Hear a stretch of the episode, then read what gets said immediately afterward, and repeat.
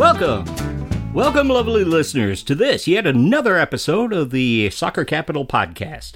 I'm your host, Mike Turner, and with me again, as always, is producer Mason. How's things going for you, producer Mason? Oh, just dandy. Uh. Dandy. Maybe we rename you uh, producer Jim Dandy then. Well, Mason don't- Dandy. I don't know about that one. Mason Dandy. We got it. We got it. Well, we're here today to talk a little, uh, you know, soccer. Really? Uh, yeah. Get out. No way. Yeah, we have the uh, Gold Cup, U.S. men's national team. Always something excited to, to get it, well, excited about. And um, we actually have, again, some uh, St. Louis City news. St. Louis City's made some hires, especially in the academy. We'll be going over some of those. And a quick note or two on happenings in MLS because, well, that's the reason why we're here. Because St. Louis City is going to be in MLS. But uh, first off, we're going to start up with the Gold Cup. We've got a couple of uh, uh, games to preview here. First up was U.S. versus Martinique in the second game of the group stage. We didn't really have a show after this one. It was fun. Wasn't a lot to be learned. U.S. won 6 1. They needed a six goal beating of Martinique to catch Canada in the goal difference for the top of the group stage after two games. They got five. Which tied us with them, I believe. No, it left us one behind. We had to win. Ah. Draw was out of the option in the Canada game. And we'll get to the Canada game. Correct. That's right. Couple of uh, interesting things. Daryl Dike, who everybody wanted to see start, picked on the little boys and uh, scored two, uh, no, three, uh, two goals.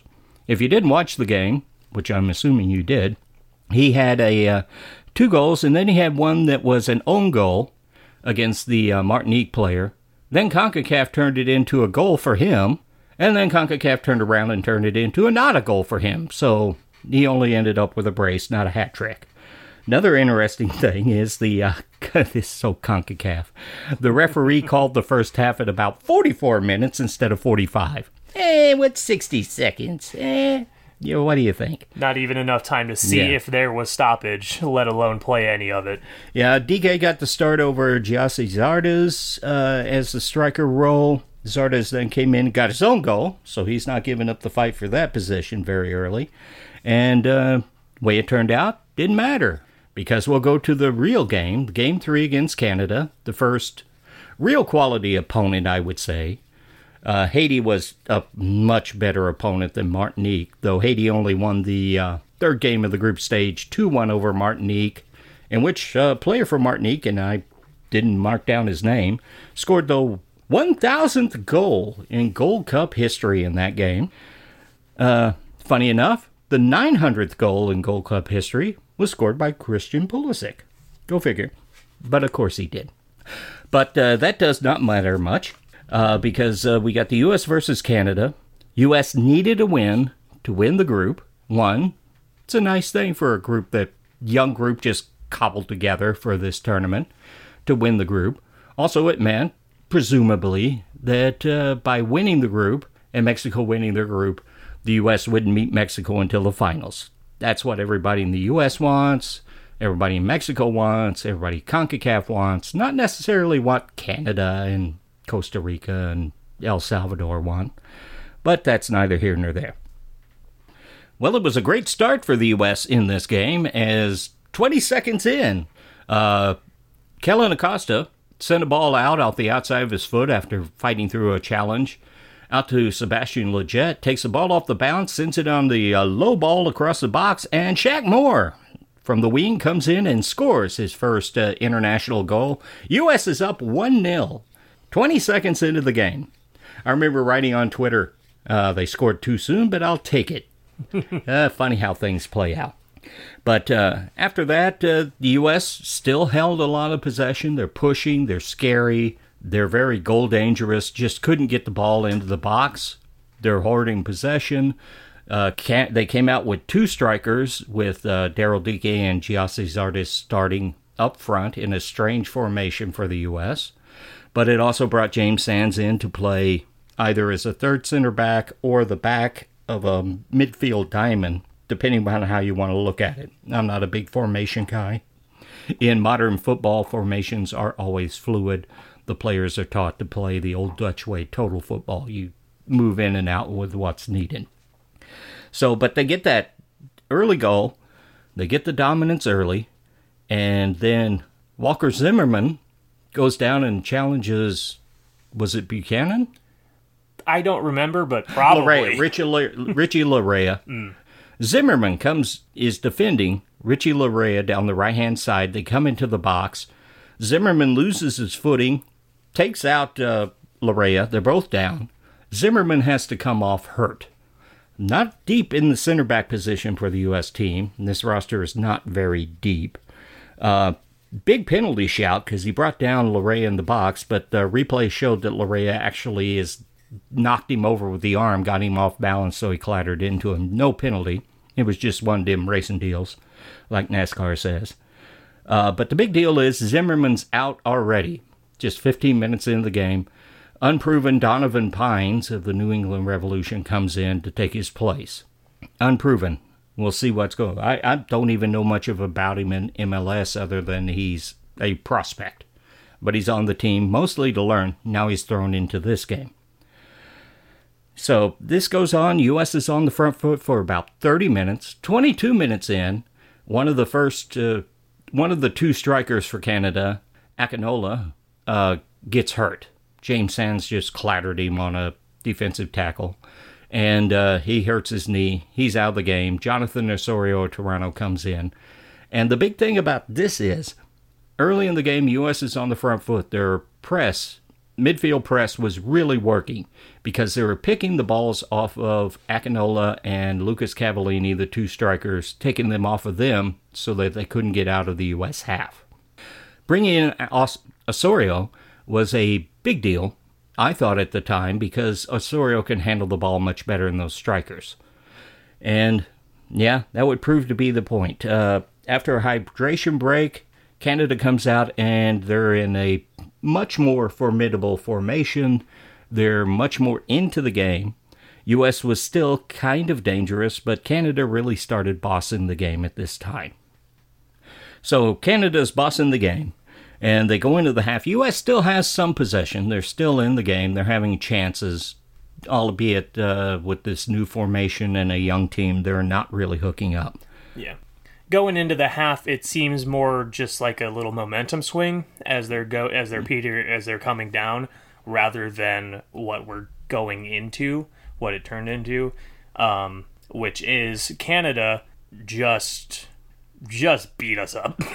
yeah, coming out of the box in the second half, uh, their coach uh, Herdman uh, apparently had some nice tactical tweaks or whatever. Uh, they just started pinning the U.S. back, really pushing forward. All the talent on Canada's roster is really on the offensive end, and uh, they used their wingback uh, Tajon Buchanan, uh, great young talent at New England Revolution. He was terrorizing the U.S. up and down the sides. They've got uh, Kyle Larin and Lucas Cavallini, two talented forwards up front that they could play in. So they're really bossing possession, but they're really not getting a lot of really great chances. No, um, this is a kind of a double-edged sword, but we really saw a great showing from the U.S. defense in this second half, primarily because we couldn't get out of our defensive third. Um, but uh, Vines and Robinson, in particular, Sands as well, really stepped up and just just stopped everything that came at him, pretty much. Yeah, uh, Vines would, in particular struck me because he's not noted as being a great defensive player. He was often in the box making really smart tackles, really sniffing out trouble, being where it was coming from. Robin's a great one-on-one defender, generally regarded as the best in the MLS. His distribution in this tournament hasn't been that good, but his 1v1 defending has been. And Sands was everywhere. He's the one that uh, got uh, Akinola out above the box. He's in the box, out of the box. That's why formation wise, was he a third center back or was he really a deep holding midfielder in a 4 4 2 diamond? It's hard to say. He was just seems to be everywhere at this time. But Canada is really dominating. U.S. is getting pushed back deeper and deeper, and when that happens, usually bad things happen. And part of the problem was the U.S. midfield with Kellyn Acosta, Sebastian Lletget, uh, Gianluca Busio, uh, they could not get rid of the ball. They get it, they pass it out somewhere, a bad pass, they'd have a bad touch. It's pretty much it got to them, they got tackled off of it, they lost the ball immediately. It hardly ever went past the the midfield line, even um, much less the much less the middle half or, or middle third rather. Right, and this just kept going on and on and on, over and over. Uh, I myself thought Christian Roldan, with his experience and his experience playing defense, offense, just being that kind of role player, could help this team. He didn't really help.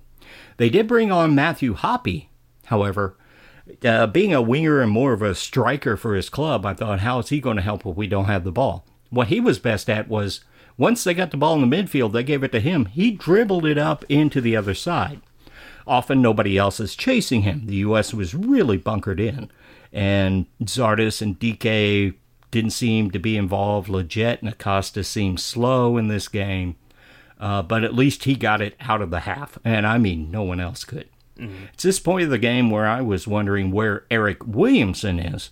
Um, he has a history of not being so good with possession of the ball, gives it away pretty easily. But he's also well noted for being able to get the ball in traffic and dribble out and take it upfield. That's what the U.S. needed. Uh, and then he could then use that dribble, either make a bad pass, get tackled off, but at least he's alleviating pressure. It just didn't happen. Yeah, Hoppe kind of stepped up and played that role, but it you know nothing came of that either. So, as much as we were upset during the play of the game uh, about what was going on in the second half with the defense, Canada still didn't have any great chances. The couple they had, Vines would snuff it out, Robinson would stop, Sands would break it up in the front, or Matt Turner was there at the back doing his shot stopping thing. Not a lot of call for him to handle the ball at his feet. He did his job very well. So that pretty much plays on uh, all the way up till the end of the game. There was five minutes of stop each time at the end.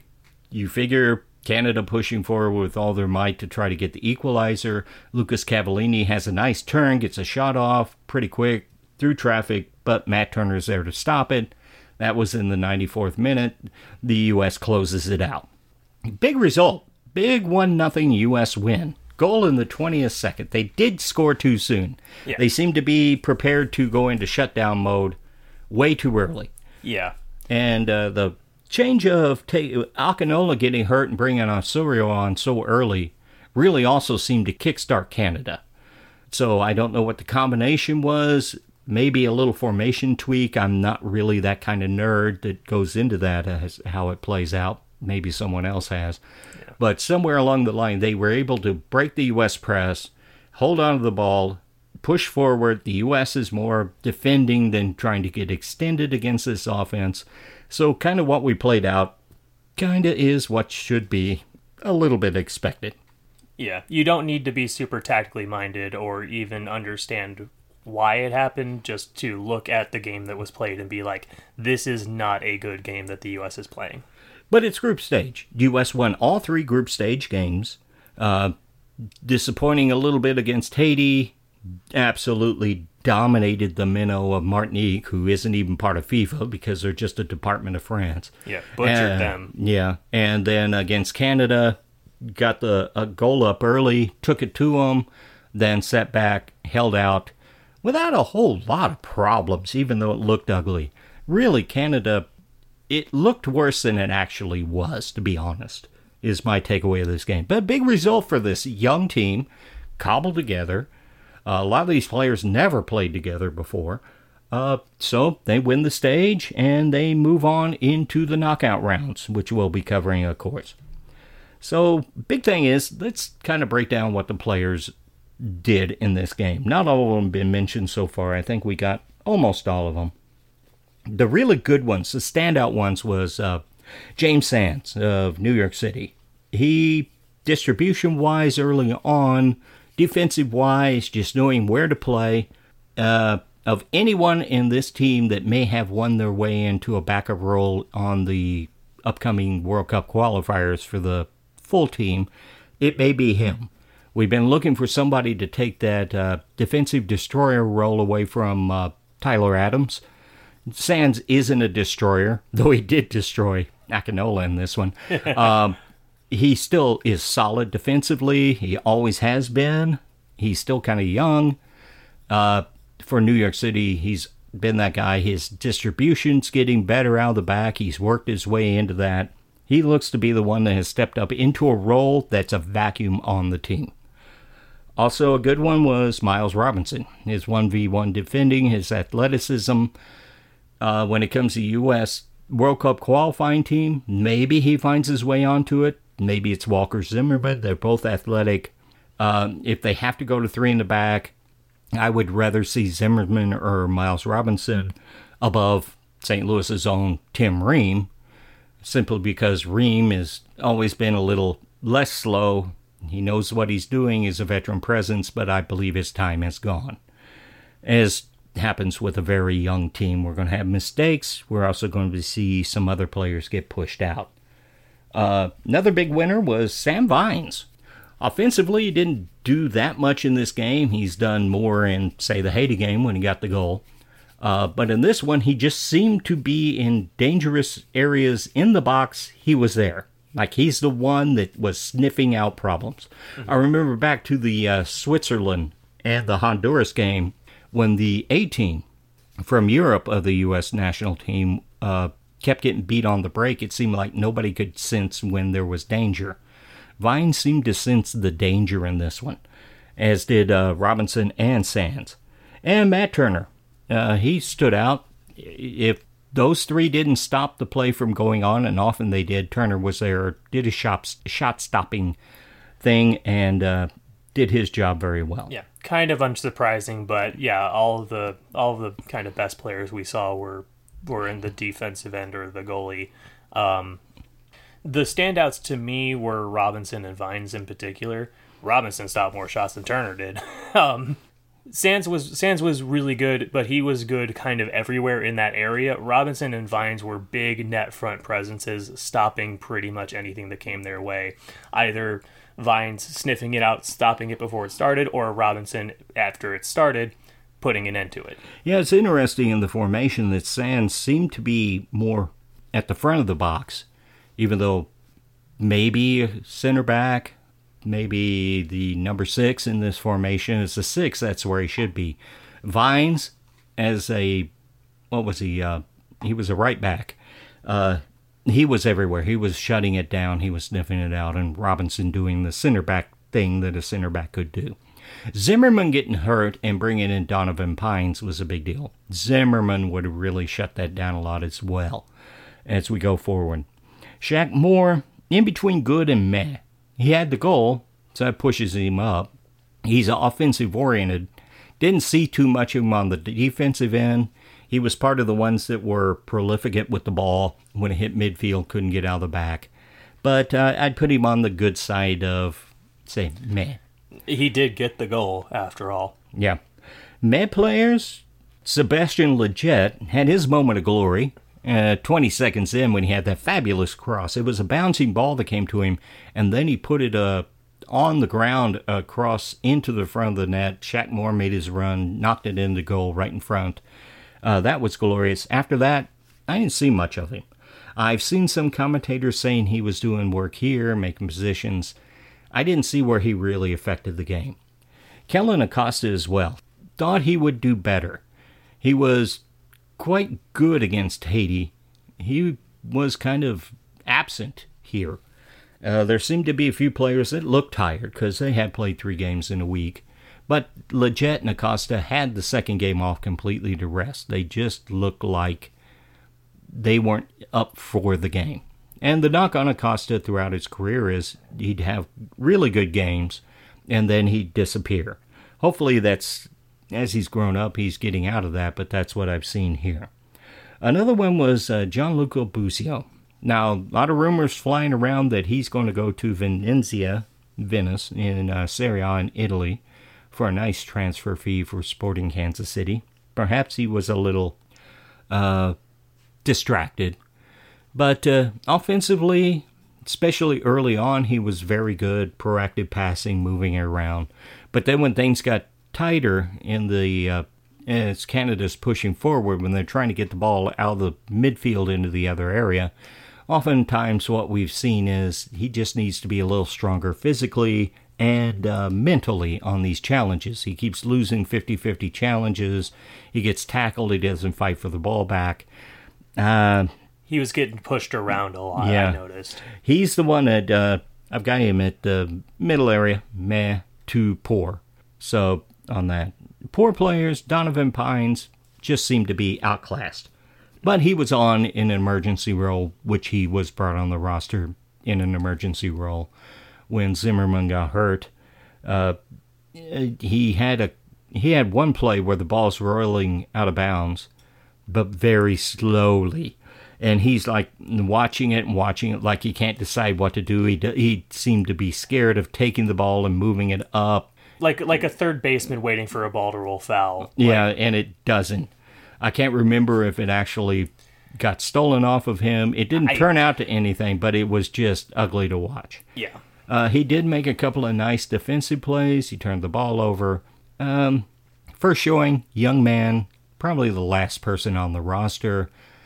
Yeah, that's kind of the showing. Hope he doesn't have to keep playing going forward. If he does, we're going to need some work uh, giving him support in the back. So that could be a three in the back change, something of that nature. Uh, Zardes and Daryl Dike, Gyasi Zardes and Dike, the two up front. Well, they didn't have a lot to do for the last 60 minutes, but during the first 30 minutes, when the U.S. was on the on the offensive, being really goal dangerous, they didn't show a lot. Uh, Dike actually had a problem with his shoulder late in the game when he got smacked in the face. Perhaps made a little uh, overplay on falling down and then landed on his shoulder and hurt his shoulder. It did look like the shoulder really hurt. Didn't mention the face in the post game. So we'll see how that goes. Zardes, they just didn't connect. It just wasn't there. Um, the substitutes, we mentioned Matthew Hoppe. He came on. He was about the only shot in the arm that the US had in the the last 60 minutes or so. Yeah, and, and he came on to, I don't remember what minute. It was like 64th, 65th, somewhere around there. Uh, but his getting the ball out of the box, eventually he'd dribble down. Nobody's with him. He'd lose the ball. But at least he's the only one that got the ball past the halfway line in anything that was frightening and giving the defense a break in that second half. I thought Christian Roldan, the game was pr- crying out for him to come on. Veteran presence, get a hold of the ball. Mm. He was surprisingly middling. Middling, yeah. He did some good things, made some bad passes, missed some opportunities. Reggie Cannon did come in for Shaq Moore, uh, presumably, at least that's the uh, amongst the podcasting cognoscente, to shore up the defense for Donovan uh, Donovan Pines. Uh, I don't know. Didn't notice him. Didn't notice his defense any better or worse than Shaq Moore's. I've got not much to say about him. Jackson Yueill came on also around that same time, perhaps to shore up in the defense because he's not been very good in the open open play, but in this, he actually made a couple of good defensive stops. He was there. Uh, don't know if he was just borderline or he's actually good. I'll give him an uptick because I'm an optimistic player on this. But again, U.S. won. They got the result. That They're three and zero in this tournament, and it's a big win for a young team, uh, the B team of the U.S. All right, we move on. That's ultimately all that matters. Um, a lot of people are talking about how these players are they're jockeying for position on the World Cup qualifying roster, and I'm sure that that is in the in their heads. But ultimately, I imagine that they're there to win the Gold Cup. They're there to do the best that they can in the tournament they're playing in. So, yeah, this was not a good showing for a lot of those players in regards to g- getting a place on that World Cup qualifier roster.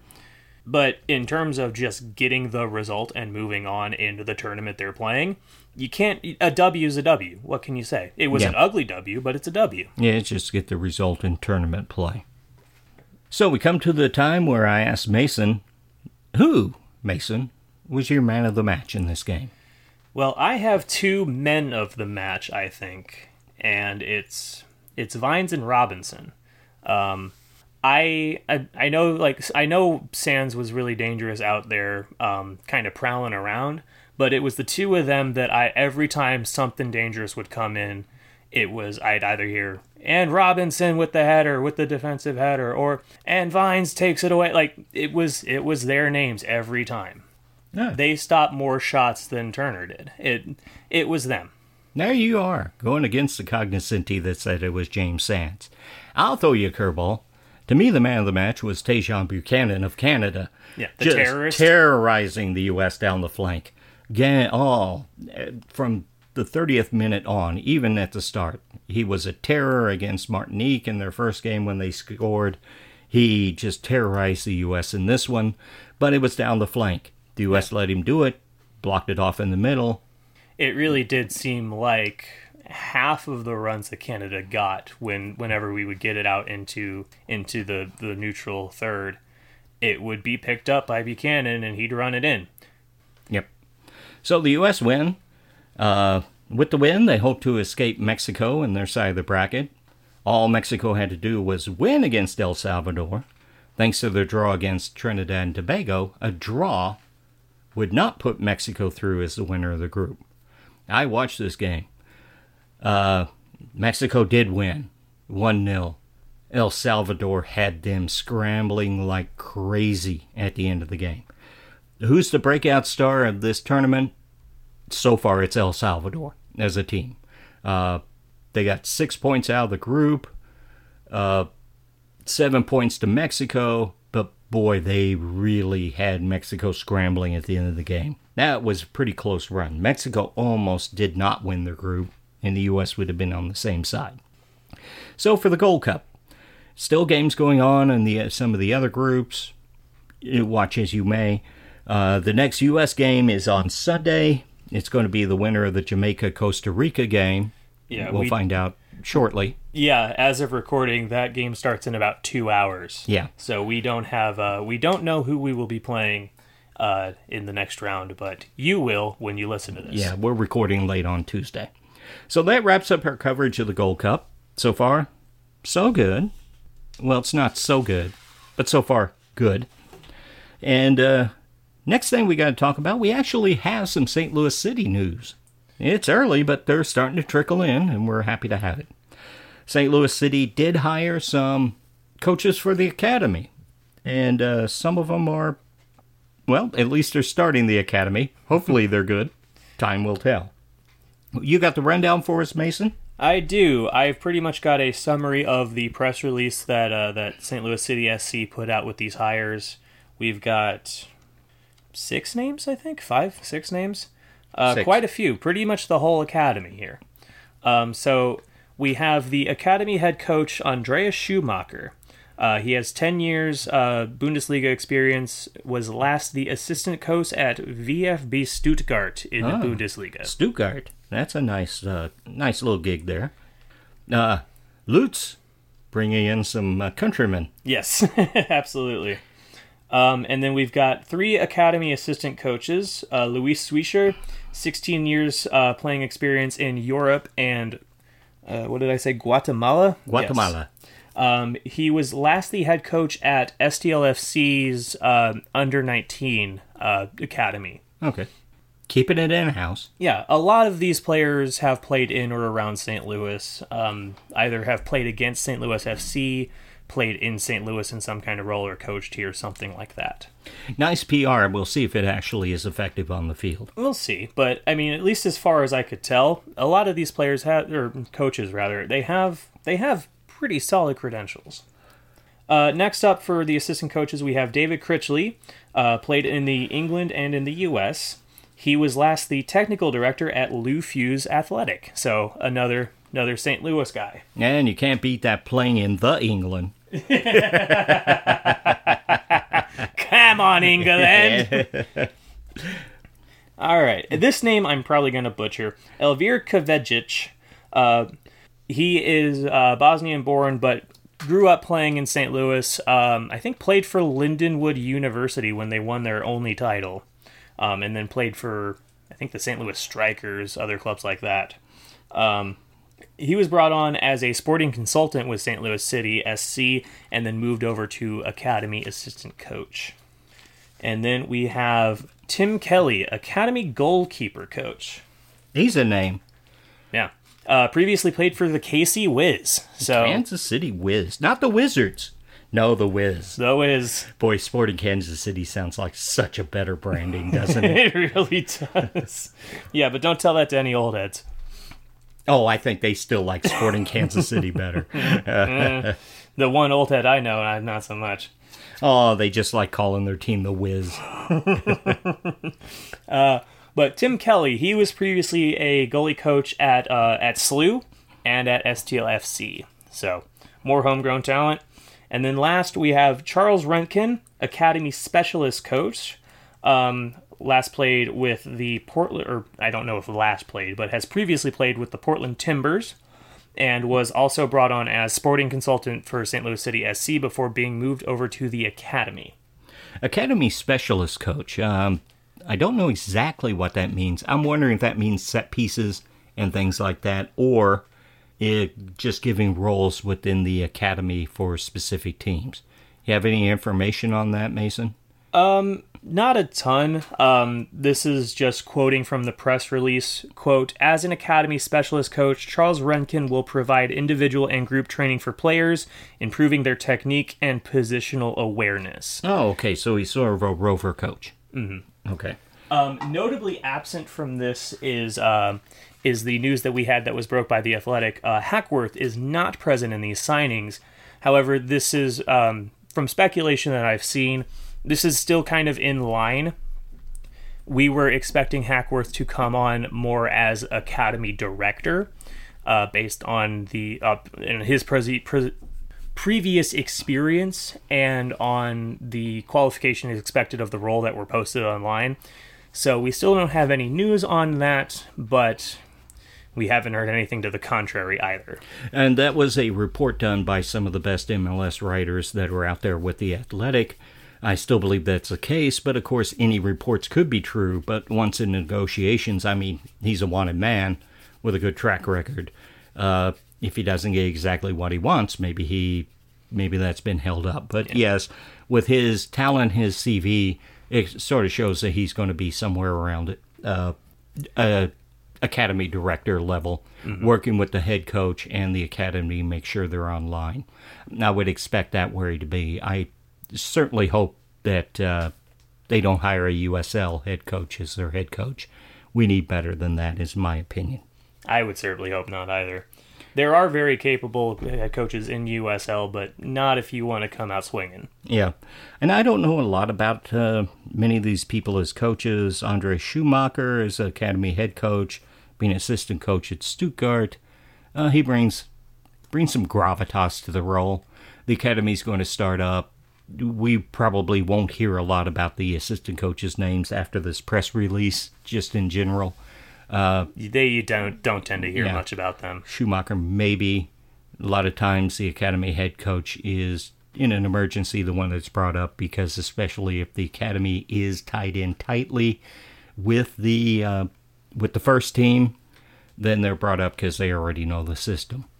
And I certainly hope because I think a lot of what's going to happen with City is going to be tied to the academy, from everything I heard, and with MLS still having protected homegrown areas, St. Louis is one of the best in the country. I expect the St. Louis Academy to be top notch and probably a big focus of the team because they can develop and sell on players. And we'll see how that goes. I Yeah. have my thoughts. I'll hold them for later on as we get closer and find out more information. One thing that stands out to me from uh, from this roster of coaches they brought on for the academy is how many of them have either come through or been involved in in other academies in the St. Louis area. Players coming through or coaching in St. Louis um, FC, um, either for their main club or the academy. Um, St. Louis Scott Gallagher, Lou Fusz, St. Yeah. Louis University. So these players have been in and around the St. Louis um, soccer scene, the academy scene.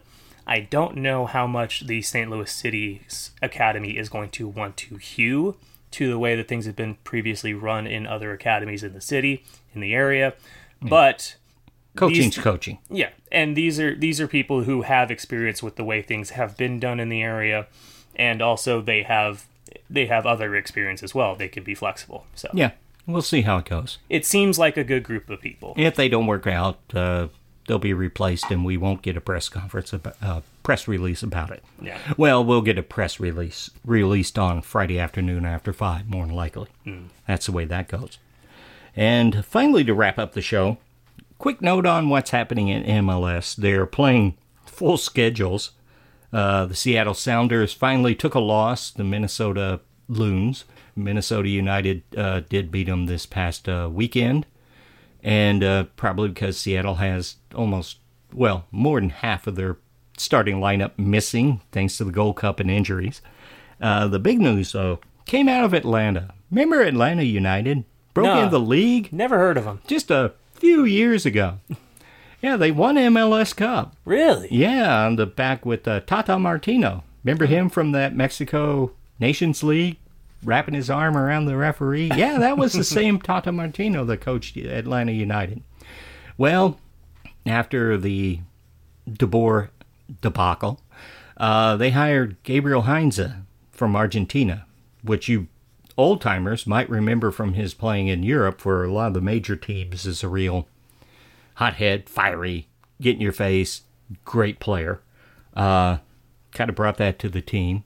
Well, came out this week that he kicked their star and one of the biggest MLS stars, Josef Martinez, out of the team. He had to go train on his own. Uh, then they played a game. Atlanta lost, and then Atlanta United sent Gabriel Heinze to go away and coach on his own and brought Josef Martinez in. Uh, I don't know what's going on with Atlanta United. This looks very poorly on Darren Eales and sporting director Carlos Bo- Bocanegra, who's been subject of a few insider stories about his personal style running this team. Something's gone very wrong in the front office in Atlanta. Their talent base and the records just plummeting. They used to be the most exciting team to watch in MLS. Now they may be the most boring team to watch in MLS. That's Uh, surprising too, because it seems like that's kind of come out of nowhere. Yeah. Uh, I can't remember his name. Valentino's the last name. Been on the coaching staff. He's the interim coach. Seems to be well liked amongst the team. See if they get a little bump from this. Word is that Martinez, as the leader, came to Heinze saying that his methods uh, were too harsh. Actually, came up against some MLS regulations at moments. Uh, didn't thought he was a bad man and sent him out. These are nothing I know and not reports. These are speculation. Uh, but we'll see going forward. But that was interesting out of MLS. And that's about all we have for this week. And I think that's quite enough, don't you, Mason? I think that about wraps us up. Now, remember, you do us a great favor by going ahead and following us on your podcast provider by choice and go ahead and rate and review us. It really helps the podcast. And as a startup, as we head out, we could really use any help you can get. Ratings really help. And we'd really appreciate that. But that's it for now, lovely listeners. Thanks for joining the Soccer Capital podcast yet again, and we will see you soon. Bye for now.